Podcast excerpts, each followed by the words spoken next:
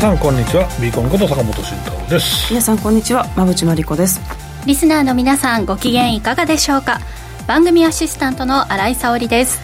この時間はしゃべくりカブカブをお送りします。さあ東京今日も意外とね暑くなったんですけれども、うん。はい、ちょっと前30分くらい前外に出たら、冷たい風がヒューッと吹いてましたね、雨の前兆かなっていう感じなんですけど、まあ、だいぶ暑くなったなという感じはあるんですが、はい。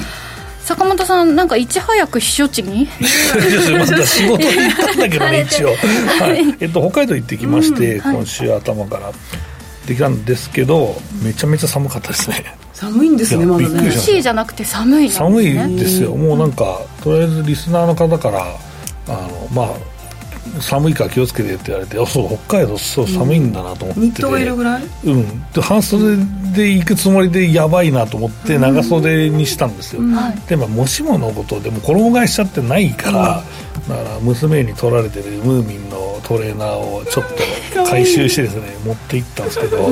寒すぎてずっとそれ着ててそれ着ても寒かったですっていう。そこまでなんだ。ちょっと意外ですね。違うんですね。やばいですもう桜も咲いてないし寒いしみたいなそんな感じで。え桜って北海道まだなんだ？あゴールデンいや違うゴールデン終わったこれ桜終わってるし終わって終わっていてそうなんですよ。えー、じゃあちょうど今観光地としては穴場というかまあ逆に外国人観光客はいるにはいたんですけど意外と日本人も多かったですよ、はい、小小樽とか行ってきたんですけど、観光地は、はい、札幌も意外とそうですね日本人多かったですね、はい。みんな行かないんじゃないですか？ニセコとかに行っちゃうんじゃないみんな。あそう逆に。通過しちゃうんです、ね、通過しちゃう。んで、まあ、前からもそうだったみたいですけどね、うん、中国人中国の方は意外と札幌来てたみたいですけど、ね、玉置浩二とかいたみたいですけど、うん、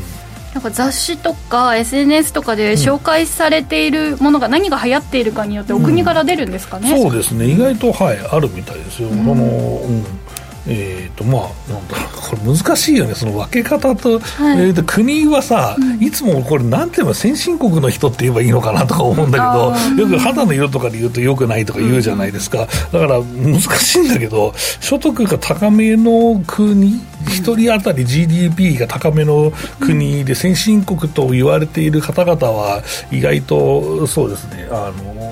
その温泉地に行って、そういう方がアジア系は少なくて9割ぐらいだったりとかする地域もあるようで、はい、だから意外とその、うん、好き嫌いとか好みが意外と出るみたいですね、はい、アジア圏の方と欧米圏の方とでね、うん、好みが違ったり、やりたいレジャーが違ったりとかね、はい、ありますよね。その地域によってもまた違ったり多分国によって違うみたいですけどね、はい、北海道広いので、うん、そこだけ見てもねいろんなインバウンドの様子が伺えますね、はい、インバウンドは面白いですよね、うん。まあ、その小樽のそのレコードカフェに行ってきたんですけど、はい、いやもうかんないんもうかんないねみたいな話をしてていやいや夜明けましょうよと、で多分その本当小樽の駅からもう2分ぐらいのところにあってすごいいい場所にあるんですけど、う。ん、だから、まあ、音楽も外国人の方好きだと思うしだからその夜そのやることなくて多分暇だから、うん、そう夜バーでハードリガー出して開けましょうよみたいな話をして、行き場があるのありがたいかもしれない、ね、そうそう帰ってきたんですけどなんかそうなってる多分儲かるんじゃないかなと思ってますけどねはい、うん。っぱりねそんなところでもあのアドバイスをして 帰られるという ビジネスの話が大事ですよね。あとは電車とかもだいぶ増えてきたかなと思うそうあとさその、うん、よくそのさこだままでじゃ光まで乗れるジャパンレールパスってあったじゃないですか外国人の観光客が。そのあのよく使う、うん、その乗り放題パスみたいなのがあって、はいはい、でそれが7日券が2万9650円から5万円に値上げするらしいんですよね。上がりすぎてません、そうそうなんですよ、はい、であとは、えっと、14日券が4万7250円から8万円になるらしいんでまあ、まあ、物価考えたら、日本はあれですけど、海外考えたらこの辺だし、安かったなっていうのもあるんですけど、ただ、あののぞみとみずほが追加料金で利用可能になるみたいですね。だからのぞみに乗っとけば意外と良かったかなっていうのも意外と変わってくるかもしれないし、うん、なかなかこの辺も多分もう鉄道乗らないっていう選択も意外とできたりしてその辺がちょっと気になるなと思います、はい、うん、鉄道会社の値上げ力ということでね収益アップに直結ですね、はい、倍の額というまあ、日本人からするとずるいとか言う人いましたけどね。まあはい。はい楽しそうですね、うん、まあ、美味しいものも召し上がったのではということで、はい、後ほどもねまたそんなお話伺いたいと思います、はい、この番組はラジオでの放送に加えて YouTube ライブでも同時配信をしていますラジオ日経のしゃべくりカブカブの番組サイトからご覧いただけますのでぜひアクセスしてみてください。また坂本さんや馬淵さんへのご質問やメッセージなど皆さんからの YouTube へのコメントもお待ちしています。しゃべくりカブカブ番組 YouTube チャンネルへの登録も合わせてお願いします。それでは番組を進めていきましょう。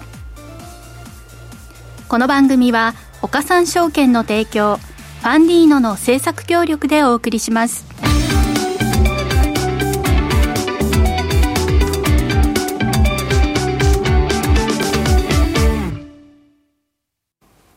ここからは坂本さん、馬淵さんのお二人に足元の相場環境と今後の展望について伺っていきたいと思います。今日の東京株式市場では日経平均は3日ぶりの反発となりました。寄り付きこそ安く始まりましたが、半導体関連株の上昇が指数を押し上げ、東証プライム市場では値下がり銘柄数が1010と、値上がり銘柄数726を上回り、トピックスはマイナス圏で引けたものの、日経平均株価は118円超で引けました。さて、このあたりの背景なども踏まえた、はい、含めてお話しいただきたいと思います。そうですね、まあ、まずは、まあ、今週も、まあ、まあまあまだ終わってないですけどね、まあ、一応、堅調さが続いているという言い方がいいかなと思いますが、米国が崩れても日本はプラスで終わるみたいな状況になっていて、いや、非常に強いなという。まあ、形なんですけど、ね、結構円安なんで。円安ですからね、意外と、まあそうね、向こうの人がするといまいちなのかもしれないですけど、ま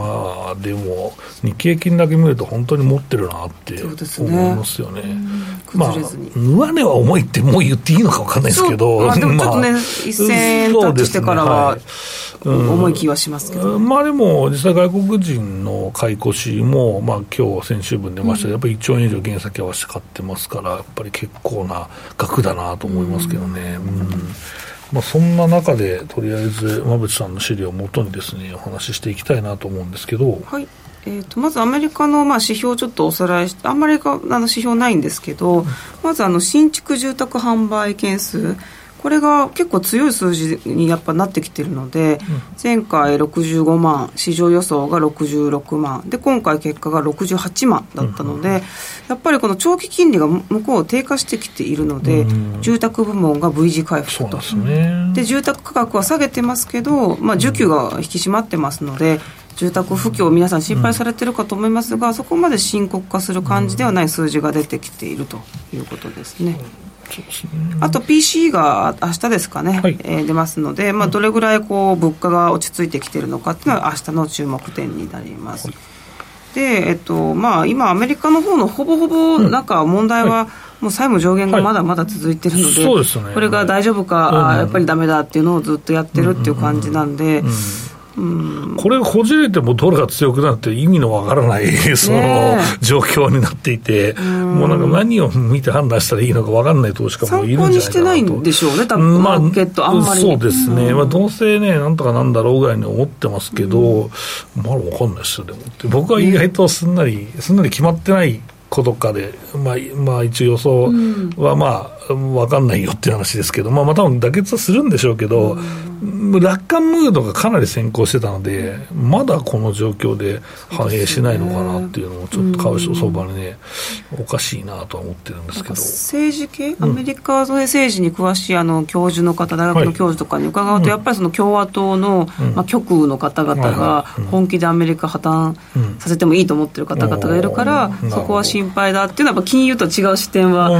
持ちですよね。ですよね、まあ、2011年の時もね、まあ、強硬な方がいらっしゃいましたからね、うん、その方がよく黒田さん、まるさんみたいな話がよく、まるさんはみたいな話が出てましたよね、ね。だから、格付けの引き下げぐらいはありえる、うんあ格付けのは、あの格下げ、格下げ格下げは、うん、まあ、一応、フィッチは、まあ、一応、検討みたいな話がね、ね。まあ、あったりもしましたし、うん、あとは、でもこれって、この面白いところなんですけど、はいはい、あの可決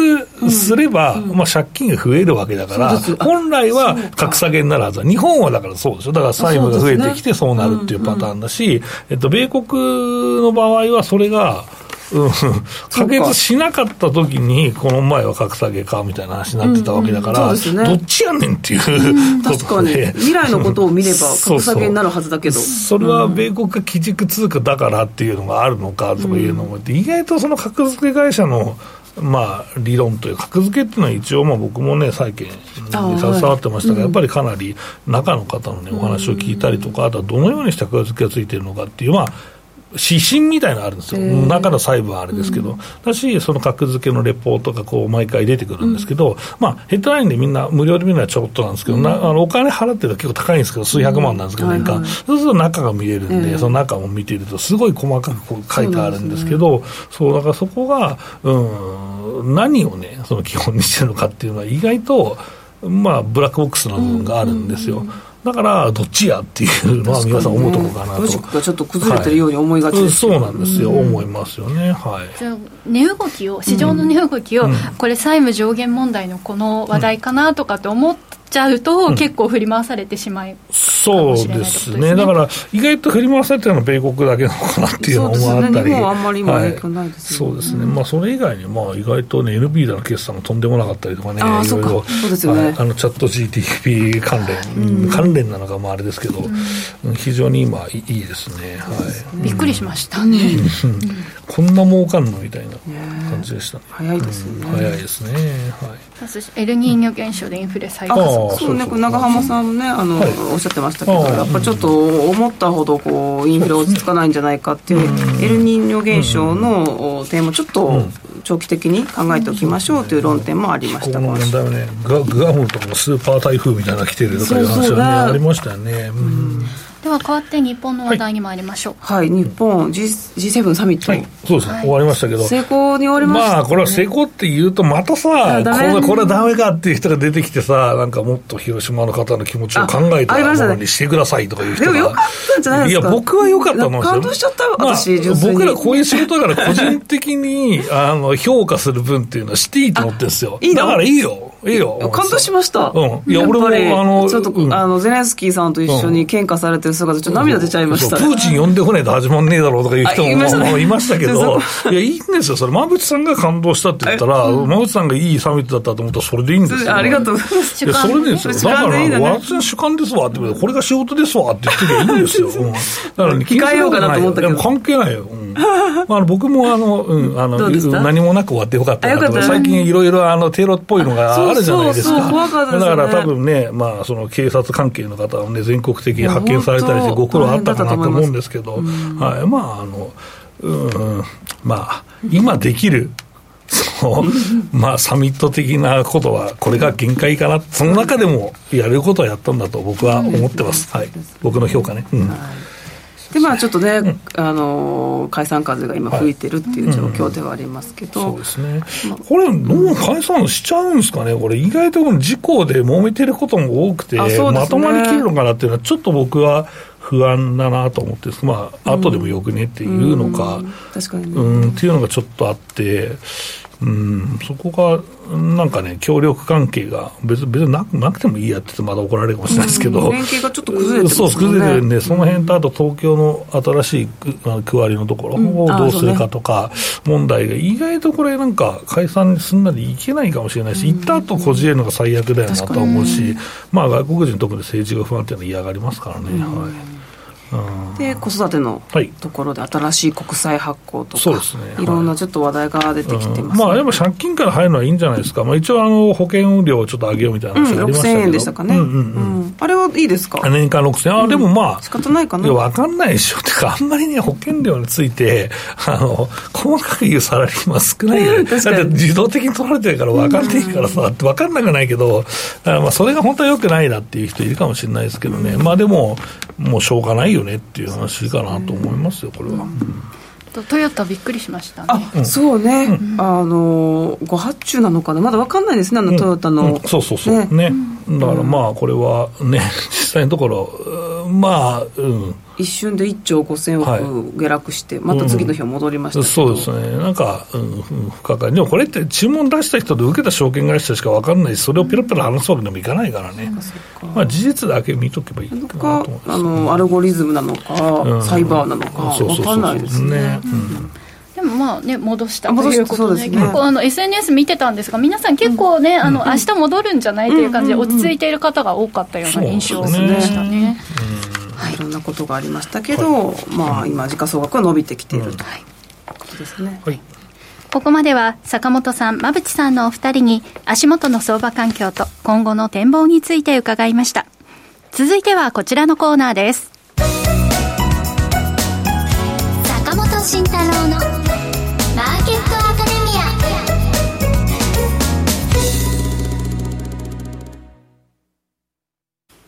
このコーナーでは投資をぐっと有利に。株価指数 CFD の活用などを含めて投資のポイントについて坂本さんに教えていただきます。さあ、坂本さんが先週、CFD はね、うん、日経平均、このあたりでもうポジションね、あの閉じてください閉じてくださいとおっしゃってましたね。十分でしょう、はい、下触れても、結局、えー、まあ、えー、っと、夏前ぐらいからだから、多分1000円ちょっとだからね、うん、下振れが。だから、うん、で、ポジションというか、レバレッジも軽くしてくださいっていう話はしといたので、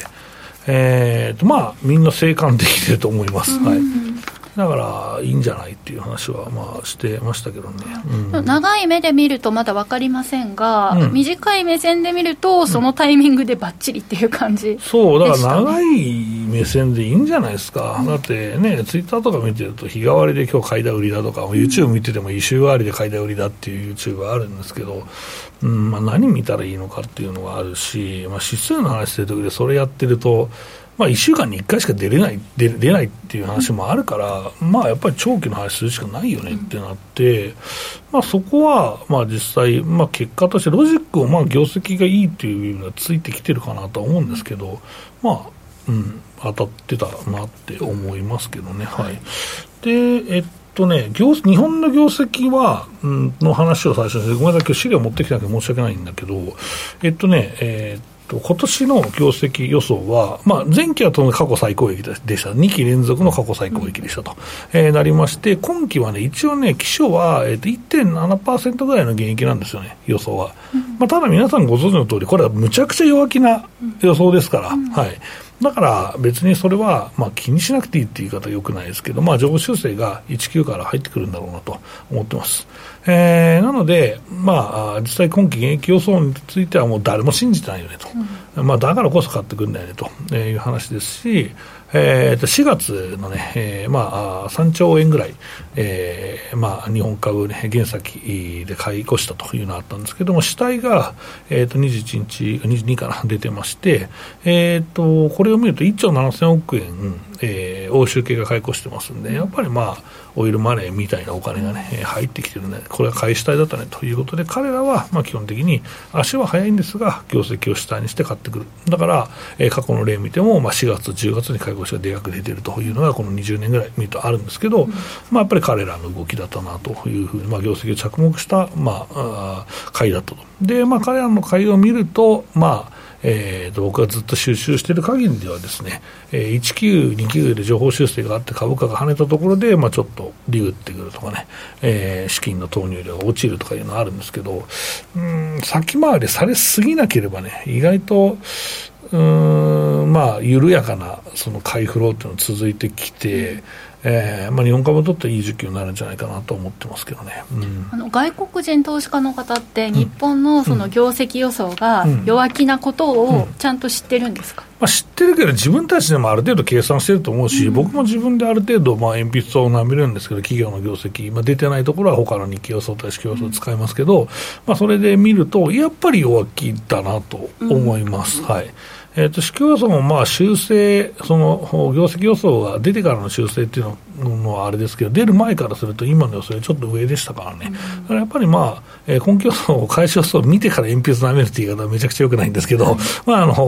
市況予想もやっぱり強気だったと、今よりね、だからまあ、ある程度、その増益っていうのは、まあ、みんな普通に思ってるんじゃないかなと思いますし、まあ、市況予想も開始予想を見て下げるっていうのもあんまりないので、現状ね。だから、まあ、そう考えると、まあ、日経予想も同じような状況だと思いますけど、まあ、ほぼほとんどの人が、えー、根拠予想の要求はまやかしだろうというか、うんまあ、背景として輸出企業はもう円安進んでますから、それが乗るだけでも、まあ、このレベルだったら増益に値しますし、まあ、あとは値上げと。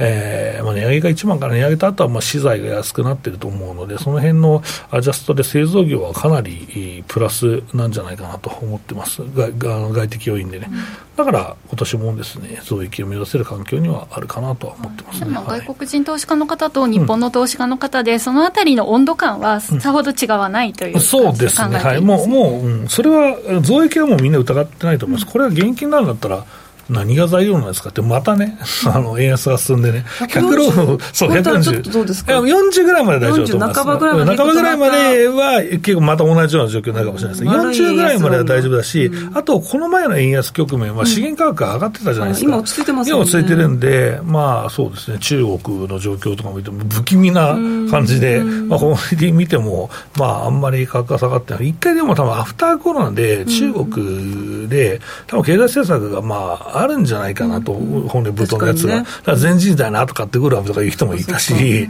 まあ、突っ込むわっていう人もいたし、でもそれがなくて、先回りした人が投げてる感じがありますよね、うん、それがまあ、足元の、えー、コモディティ安にもつながってるのかなとは、まあ、季節的な要因もあるのかな、冬になったらまた上がるとか。うん、どうなんですかね、どこでやっぱりその金入れてくるかっていうところなんじゃないですか、中国は。まあ、金は別格ですけどね、金はまあ、中銀の買いがずっと集まってるっていう話なんですけど、はい。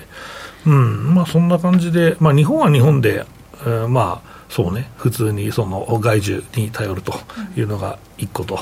あとは、まあ、インバウンドよろしくお願いしますという話に尽きるかなと思ってるんですけど、まだやっぱり国際便のその就航状況を見てると、っぱり中国便が回復しないですね、やっぱり。うん、中国の定期便が大体、まあ大体というか欠航がなかなかね、ちょっとずつ持ってきたんですけど、まだ欠航のままになってるところが多くて、これは、えっと、意外と皆さんも見れるので、国際線の、まあ、主要空港の、うん、えー、っと、まあ、定期便の欠航欠航ってなってるんで、うん、そこはまだ復活してないよっていうことなので、その意味でも、やっぱり飛行機が復活してないってことは、やっぱ出れないのかなと思いますけどね、はい、そうなんですよ。中国がいち早く戻ってくると思ってました、うん、そうなんですよ、うん、意外とやっぱりそれが厳しくて、やっぱりビザ、ビザってもビザもそうか、だから渡航できる人の数が限られてるんじゃないかなと思って、まあ、僕の両替機、日本全国においてる両替機も、やっぱり中国圏の両替って全然伸びないんですよね。まだですか、まだ伸びない、まあ、これは、まあ、ドルに変えたか持ってる人多いんですけど、うん。うん、でもやっぱりその手持ちの中国圏を両替する人はやっぱり韓国いるんで、それが全然伸びてこないですね。はい。うんとですね、コメントで、どんどん上げてると不安だけど、休み休み上げてくれた方が安心感がありますというところで、でね、今、これをね、ねこの今の日経平均、どう見たらいいのかっていうところですね、はい、だからまあ、少しはさすがにピッチ早いから、お休みするっしょっていう中の、まあ、話だと思うんですけど、まあ、次上げていくときに、何を理由に上げていくんだろうねっていうのがあるし、きっかけ教えてくださいそうそう。だし売り、売りたい人も多分いるから、だからそこを吸収するだけでいいんじゃないかなと思いますけどね、うん、これを売りたい人一気に吸収してぶち上げちゃった場合で、やっぱり急落もあるかなというのも、はい、ありますので、意外とまあ、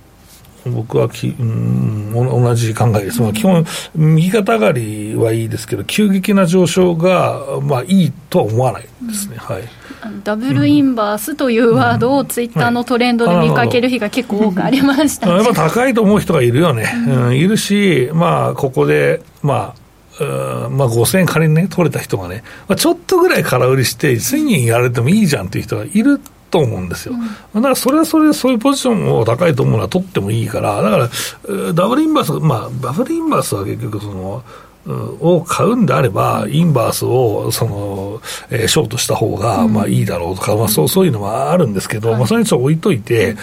まあ、本当ね、ここが天井だと、えー、思うんだったら、まあ、5000円儲かった人は空売りね、してね、1000円やられたら切るみたいなポジション取っても、まあいいと思うけど、まあ推奨はしないけど、やり方としてはまあありかなとは、頭と尻尾全部取っちゃったから、もう一回尻尾と尻尾上げるよみたいな投資はかっこいいよね。かっこいいですね。バシッと決まったらかっこいい、ね、そうそうそう、両方かっこいいじゃん、そしたら。本当思うんだけど、まあただ無理はね、する必要ないと思う、今年の収益が出てる人はね。うん。ね。失う必要はないんじゃないかというところですね。すはい、あと気になるのが、まあペアトレ、今ね、あの、ポジションない方多いと思うんですが、そのあたりどうなってますか？まあペアトレれももうちょっとお休みしてもいいんじゃないかなっていう気はしますけどね。さや閉じてます、さや閉じてますよ、はい、はい。閉じてますから、そのペアトレを逆にやるのは危ないよね。うん、本当にまた先と言われるポジションになってしまう可能性はあるんで、うん、だから日本株売りの、その、まあ、うん、ダウでもいいや、ダウの、えー、買いっていうポジションを取ってしまうと、まあ、また最後開けば儲かるかもしれないですけど、そのロジックがあんまりわからんねえっていう、うん、日本株は下がっても限界があるからっていうのがあるし、まあ、米国はやっぱり業績がどうしても伸び悩んでますから、今期。一応プラス1%ぐらいですね。ここ今期、今年ね。うん。で、来年は一応11%ぐらいっていう話ですけど、やっぱりその、うん、業績の回復がもう下期にかなり依存されている、特に4級に依存されているんで、なかなかそれが見えてくるまでは、まあ、最悪3ヶ月なければ半年っていう状況なので、なかなか厳しいよね。うん、だから、すぐその米国の業績強気っていうのは言いづらいなと思うし、うん、まあ、自社株買いの状況とか、まあ、あとはその業績に影響する大きな会社の、えー、推移とかね、あとはリストラ効果ありますよね、あのハイテク関係はね、その辺見ながら行くのかなって思いますけどね。うん、あのあと、まあ、基本的には日経平均の CFD で買いもお休みでいいんじゃないかということなんですけれども、何か他に戦略考えられるものありますいや、お休み戦略じゃねえの、これ。いやそうお休みの戦略だから、これは。だからこれはね、だからどうだろう、スポンサーがね、いらっしゃる番組で何もすんなっていうのはおかしいっていうかもしれないけど、うん、まあ一応これ僕が相場感を話すようにという形でやってるので、はい、今のところそれで怒られてないんで、だから別に、お休みしてもいいんじゃないか。だからこの、まあ1年ぐらいか、ちょうど。で、まあ5000円幅取れてれば、何も言われないと思うけどね、それは。うん。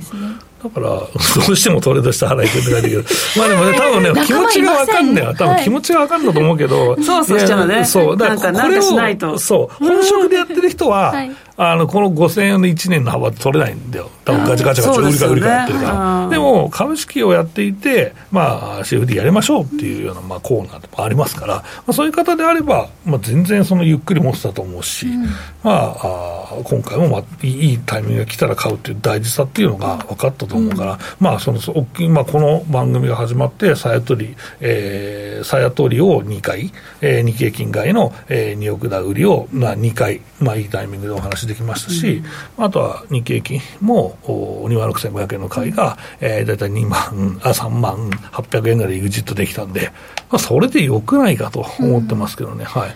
これ私、毎週、今週は何か動きはありますでしょうかみたいな感じで聞きたくなりがちなんですけども、うん、いや、聞いてもらってもいいよ。だからそれは聞くんだったら、どっちかというと、その、な、ない、中身だよね。だから今日はだからその、分かったことは、うん、えー、外国人の会がね、まあ、その中ではやっぱ欧州系の会がね、えー、4月多かったですよとかね、まあそういう話などをですね、えー、できたわけですから、はい、まあそういう知識を貯めてですね、次の判断に生かしてほしいと思ってるし、これはこっちですよって、やっぱり強い明確な自分の中での、まあサインつったあれですけど、うん、確信がないと、やっぱり、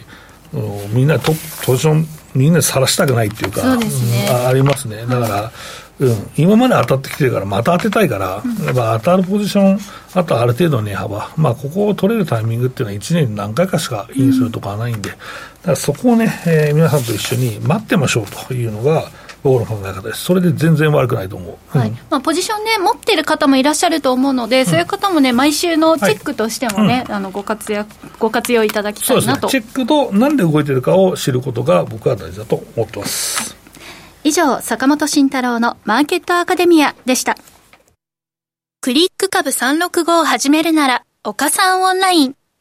クリック株365は、日経225やニューヨークダウ、ナスダック100といった世界の代表的な株価指数だけではなく、金や原油などの ETF を数千円の少額からほぼ24時間、日本の祝日でも取引できる注目の金融商品です。岡さんオンラインでは、新たにクリック株365講座を開設されたお客様を対象に、最大5万円のキャッシュバックを実施中です。業界屈指の格安手数料、使いやすい豊富な取引ツール、プロの投資情報を無料でご用意し、皆様をお待ちしています。初心者セミナーも随時開催中です。詳細は、番組ウェブサイトのバナーから。岡三オンラインは、岡三証券株式会社の事業部門の一つです。当社が取り扱う商品等には、価格変動等により、元本損失、元本超過損が生じる恐れがあります。投資にあたっては、契約締結前交付書面等を必ずお読みください。金融商品取引業者関東財務局長金賞第53号岡三証券株式会社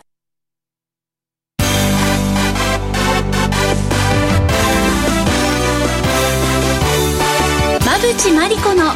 10分で教えてベンチャー社長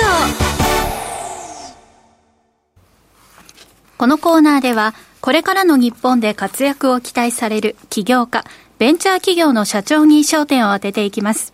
これからの成長企業のキーワードが分かれば、投資の視点としてもきっと役立つはずです。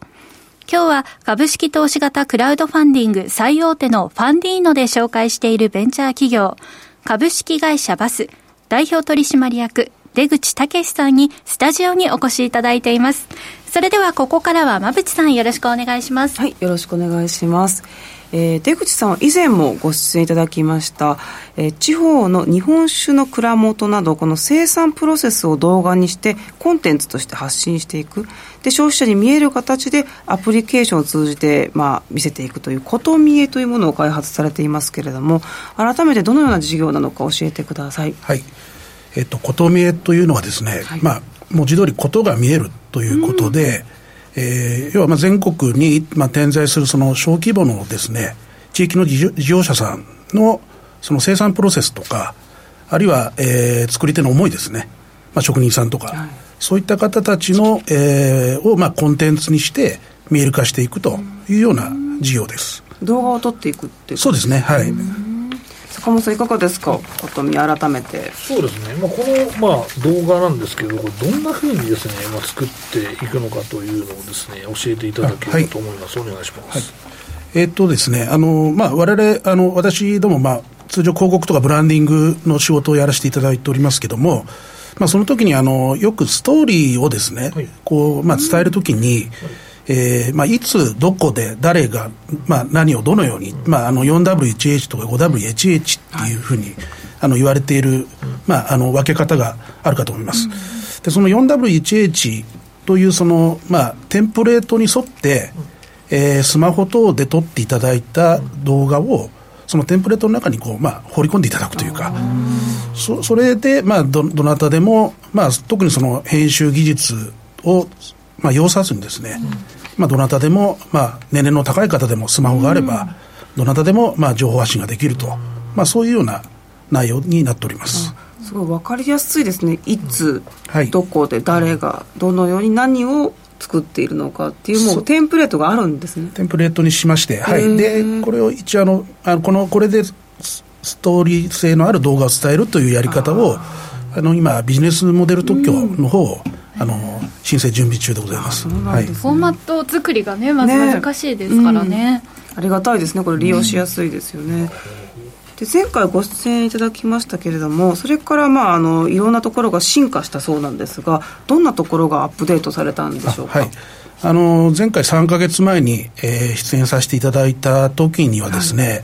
えっとまあ、地域の事業者様、うん、えー、に対して、まあ、あのテンプレートと見せるってところは同じだったんですけども、うん、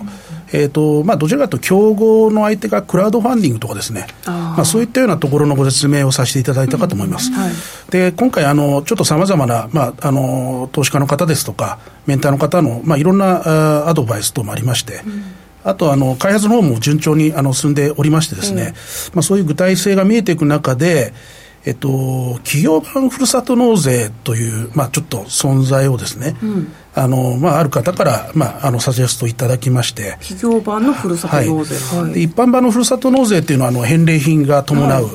形になるんですけども、はい、企業版のふるさと納税っていうのは、返礼品は伴ってはいけないものなんですね。はい、で企業が、えーとまあ、例えば仮に1000万円あの、えーと、寄付をしますと、うん9割、90%、うん、え税金が控除されるというような、なるほど。で管轄もこれ、内閣府が管轄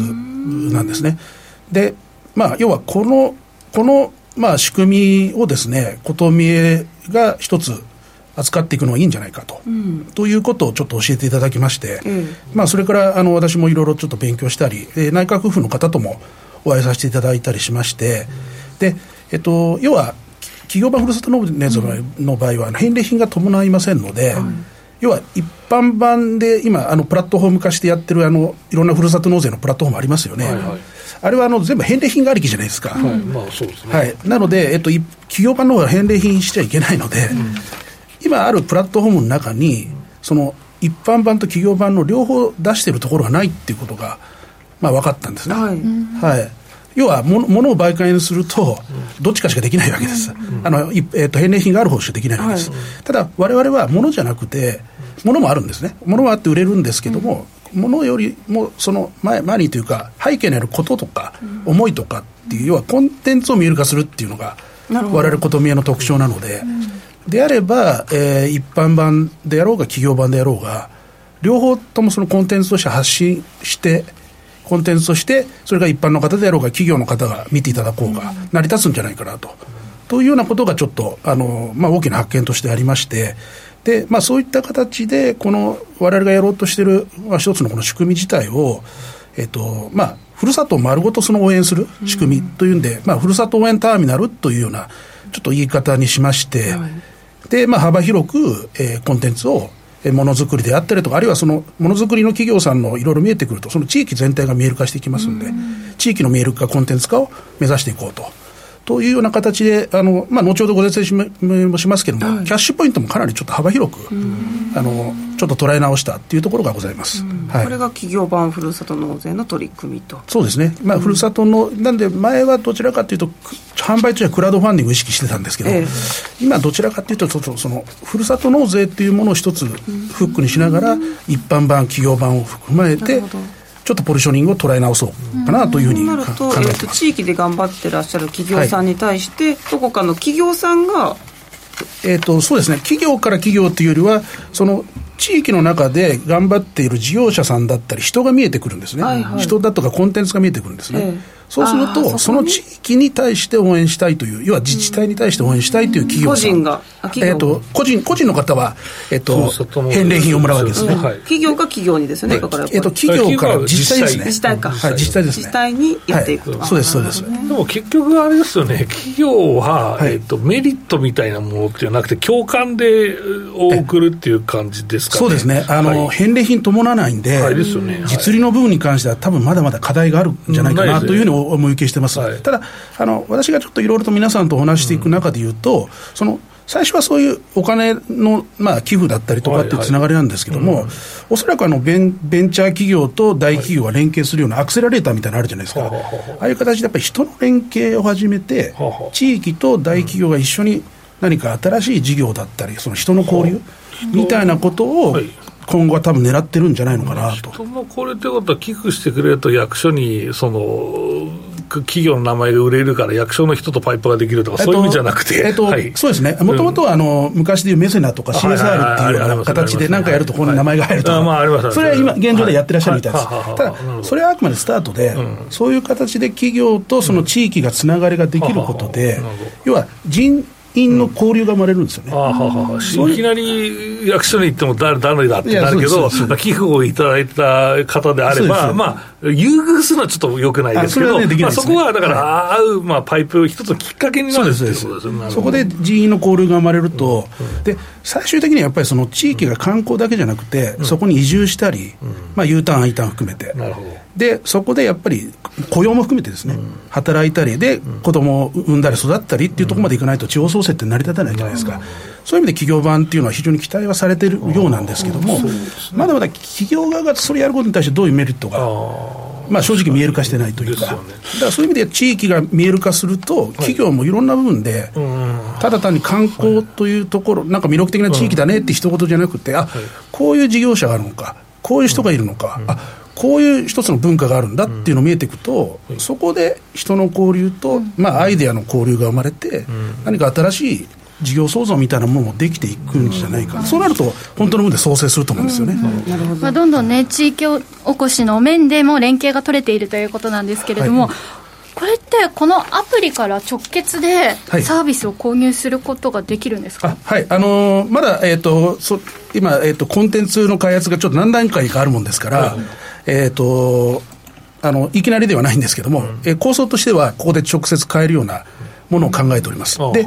このちょっと買い方も、少しだけあの、あの、まあ、ちょっと今考えているものがございまして、はい、えっ、と、要は、株価ってこう、買い手がつくと上がっていくじゃないですか。はい、あの仕組みといいますかですね、うん、要は、機能に対して価格で買うっていう買い方じゃなくて、はい、要は、このことみを通じてことだったりとか、あの思いみたいなのが見えてくるんで、うん、要はある種体験ができるわけですね、コンテンツという状況で。で、体験をすることによって、要は価値で買っていただこうというふうになるんで、機能に対して値段で安く買うっていう発想じゃなくて、そこに、あこういうコンテンツがあって、こういうものやってるんだ、こういうふうに作ってるんだっていうことも含めて、その経緯も含めて買っていただく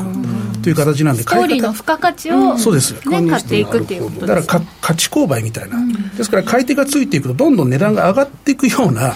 ちょっとそういう仕組みも今、あの構想中でして、これもできればちょっとビジネスモデル特許を取りたいなということで、今、考えてます。そうなるとあの買い方にも特徴が出ますので、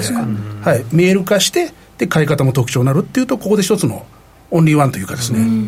あのワンパッケージでできるんじゃないかなというふうに思っております、はい、こうしたサービスを開発されるということで、開発の経緯も深みがありそうなんですけど、どんな開発の経緯があるんでしょうか？もともと前回もちょっとお話したんですけど、はい、まあ、私の方があの23年間、広告代理店に勤めておりまして、うん。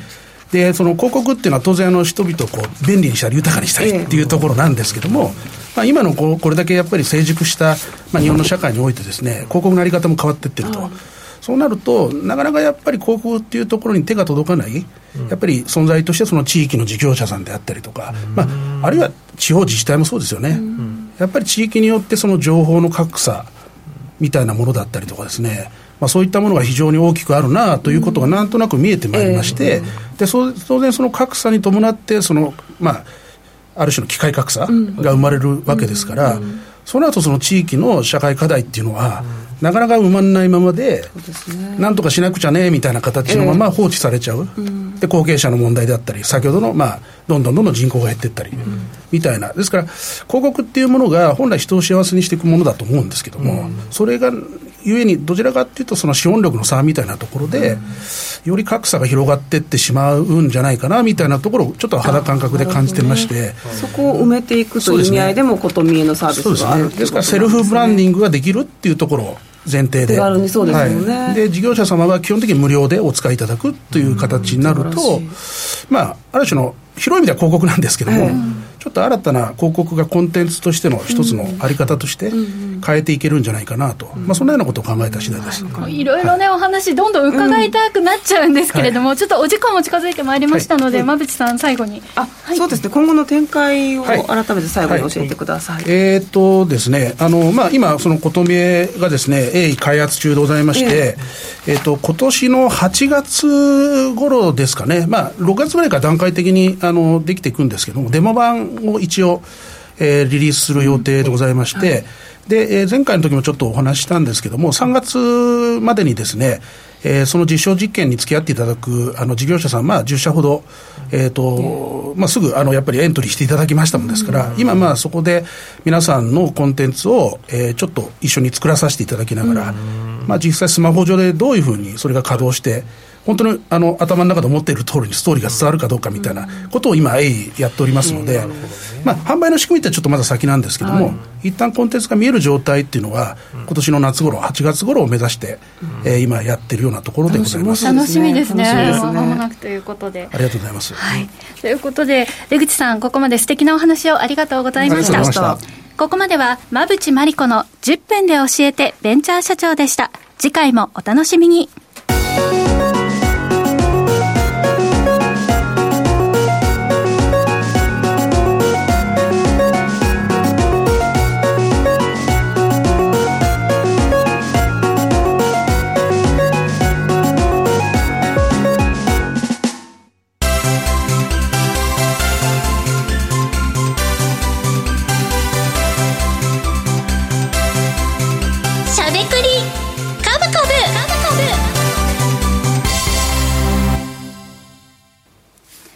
からは坂本さん、馬淵さんのお二人が株式投資の肝となる銘柄選別のポイントや注目セクター、注目セクターについて喋りまくる、しゃべくり株株のコーナーです。さあそれではですね注目セクターこの試合でいかがでしょうかというところですけれども、ね、坂本さんからお願いします、まあ、僕はいつもと同じなんですけどふるさと納税関係も意外とおもろいなと思っていてまあまあ某某社がいろいろありますけどね、うん、はい。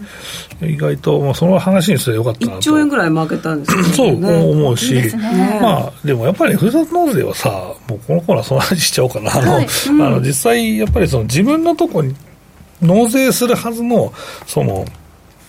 なんていうのか、まあ、その原資が、まあ、他の自治体に行っちゃうわけだから、やっぱ僕はふるさと納税するときは、まあ、関係あるところに一応していますよ。例えば地元ですとか、高校があった町ですとか。だから、それは一応気を使ってそれも最低の半分ぐらいは、まあ、そうしたいなとは思ってますし、あとはなんか所得が増えると納税できる額が増えてくるんで、うん、最近ちょっと多価格的にこう、え。ー、はい、やってますけど。浜内さんやんないですか？全然やってない私。そう。ですね。ちょっとやります。いや別にやんなくていいですよ。ただそうしたら自分の住んでる自治体に勝手に納税されるだけなんで、ね。はい、せっかくだったらみたいなそうそうそうそう。皆さんやってしまい細かい。ことが苦手、はい、いやいやいやそして馬淵さんはどんなポイントでしょう私はそうですね、出遅れている、まあ、DX の関連というか、うん、まだ株価が動いてないけど業績がこれから上がってきそうなっていう会社をちょっとピックアップしてます、うん、はい、ちょっと地域の話になると盛り上がっちゃいますね確かにね。身近だから、はい、この後の延長配信でもね、はい、いろいろお話できればと思います、うん、というわけで気になる坂本さん、馬淵さんお二人の注目銘柄はこの後の YouTube 限定配信で解説をいただきます。以上しゃべくりカブカブでした。時刻は午後5時16分を回っています。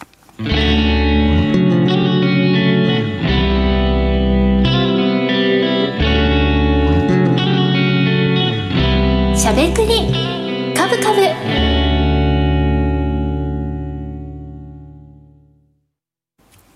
この番組は岡三証券の提供ファンディーノの制作協力でお送りしました。株式、FX をはじめ、不動産、クラウドファンディングなど、投資商品はすべて元本が保証されるものではなく、リスクを伴うものです。投資の最終決定はご自身の判断で行ってください。さあ、ということで、今週もあっという間にお別れの時間が近づいてまいりました。この番組では、リスナーの皆さんからのご質問やコメントをお待ちしております。今日もたくさんコメントありがとうございました。あの、今日、1時間半くらい前にこのしゃべくりカブカブの YouTube ライブのリンクを開いたら、もうお二人待っていらっしゃる、うん、あそうえー、ありがとうございます。